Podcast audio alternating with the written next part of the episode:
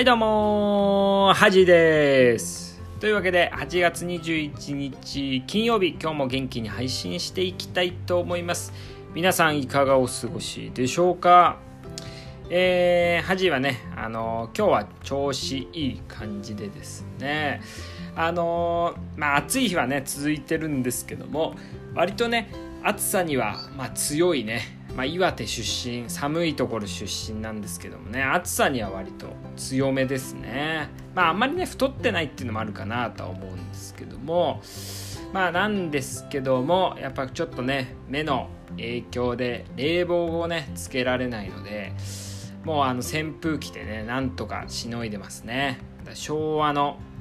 やっぱ体験をしてるって感じですよね。というわけで今日はですねあのー、ちょっとねズームのえー、っとちょっと有料会員になってたんですけどズームをね結構使うのでもうこう有料にしてからね全然使わなくなっちゃってあのー、1ヶ月でねもう解約しちゃったんですけどもちょうどあの代わりにね YouTube のプライム会員っていうのがねあるんですけどもまあその YouTube のプライム会員にちょっと登録1ヶ月無料なんでね登録してみようかなと思って今日ね登録してみたんですけども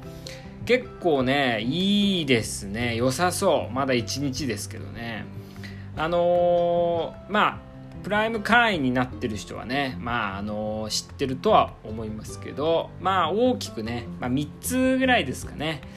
えー、プライム会員、まあ、月1000ちょいぐらい1000いくらなんですけども、まあ、1つはねやっぱ広告が、まあ、なくなるっていうの大きいですね。あと、えー、ダウンロードがねできるんですよ。ダウンロードができるので、あのオフラインでもね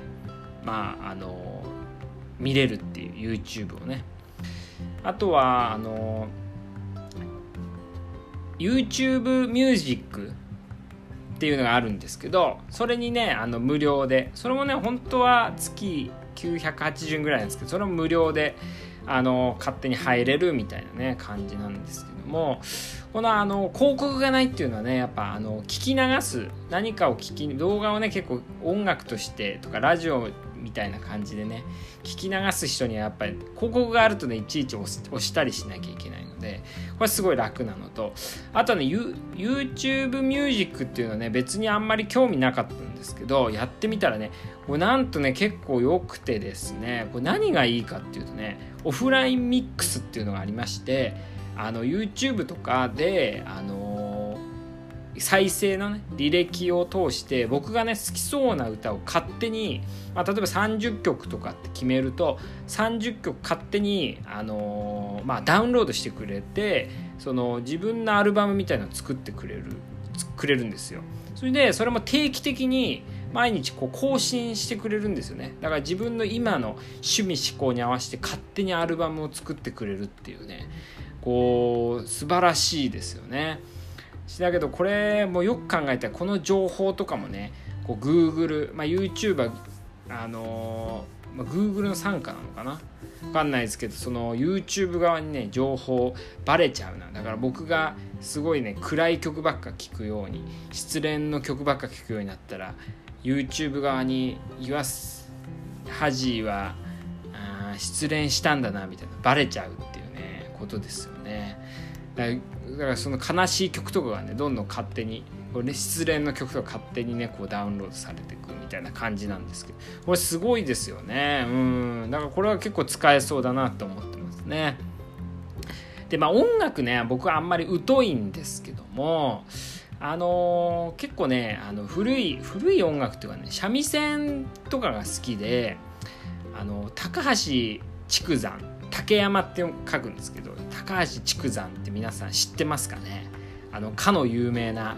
青森出身のね盲目なんですよ。盲目のあの三味線の、まあ、超有名な方なんですけど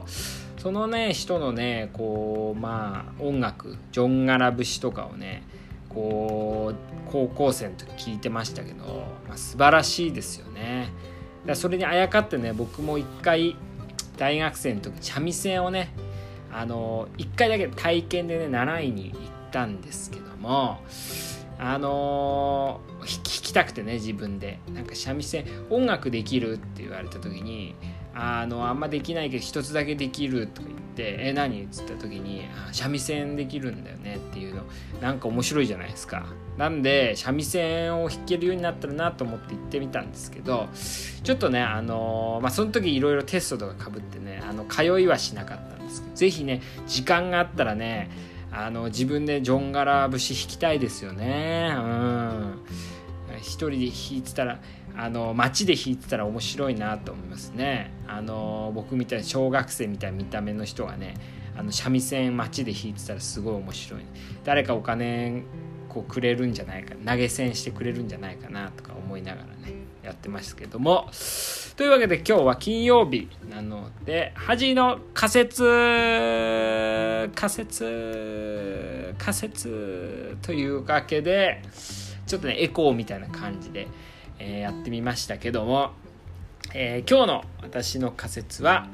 えー、今後サービス精神がより重要な世の中になってくるんじゃないかという仮説をね是非紹介したいと思います。それは別にサービス業とかってことじゃない。サービス精神ですね。前あの本でねギブアンドテイクっていう本を紹介させてもらったんですけどそれとまあ似てるかな。あの人に与えるねギブする、まあ、これサービス精神なんですけど日本語で言うと。まあそれが重要になってくるんじゃないかっていう話ですよね。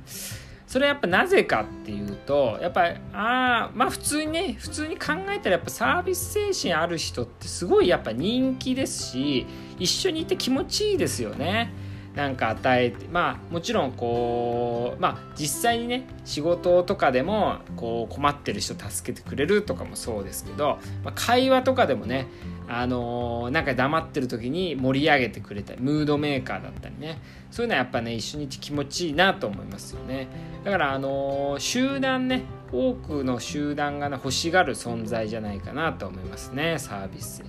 でこれが何で今後ねより重要になってくるかって思うかというと、まあ、今後は今ね一つの会社にずっと属するってことはあんまなくなってくるとは思うんですよね徐々にね。まああの今でも副業とかねどんどんやってますし。で逆に言うと多くのね集団に属することになるわけですよね。あの一つの母体がないわけですから、まあ、集団っていうのは家族も含めますよね。家族とか友人とかもそうですし職場も。いろいろね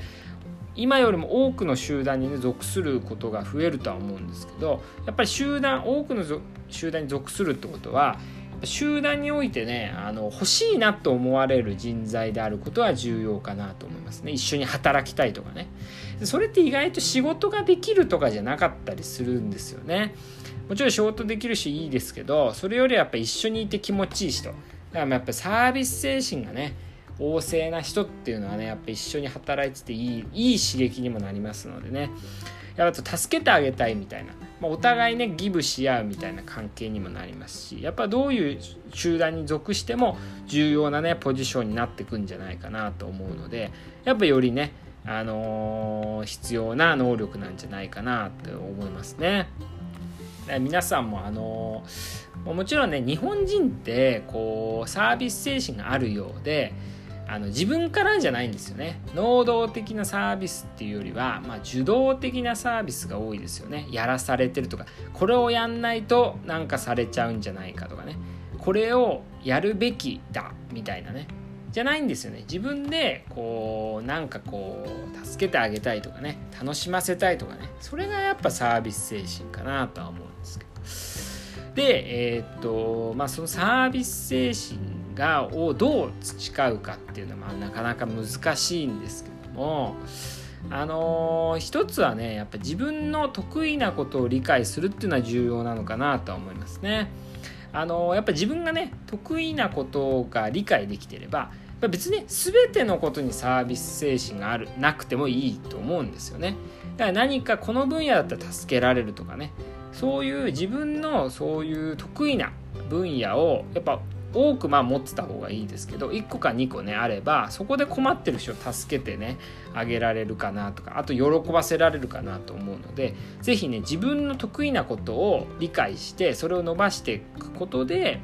あの人にそれをね与えていけるんじゃないかなと。そういうのでサービス精神が培われていくんじゃだからあの自分にねすごい圧を圧とかねあのプレッシャーかけなくていいわけですよ。得意なことなんでその他の人がやるよりは自分の方がそんなに苦痛はないわけですのであのそういう分野を増やしていく。自分もそんな苦痛じゃないし相手もすごい喜んでくれる。すごい費用対効果がねいいことをしていけばいいんじゃないかなと思いますね。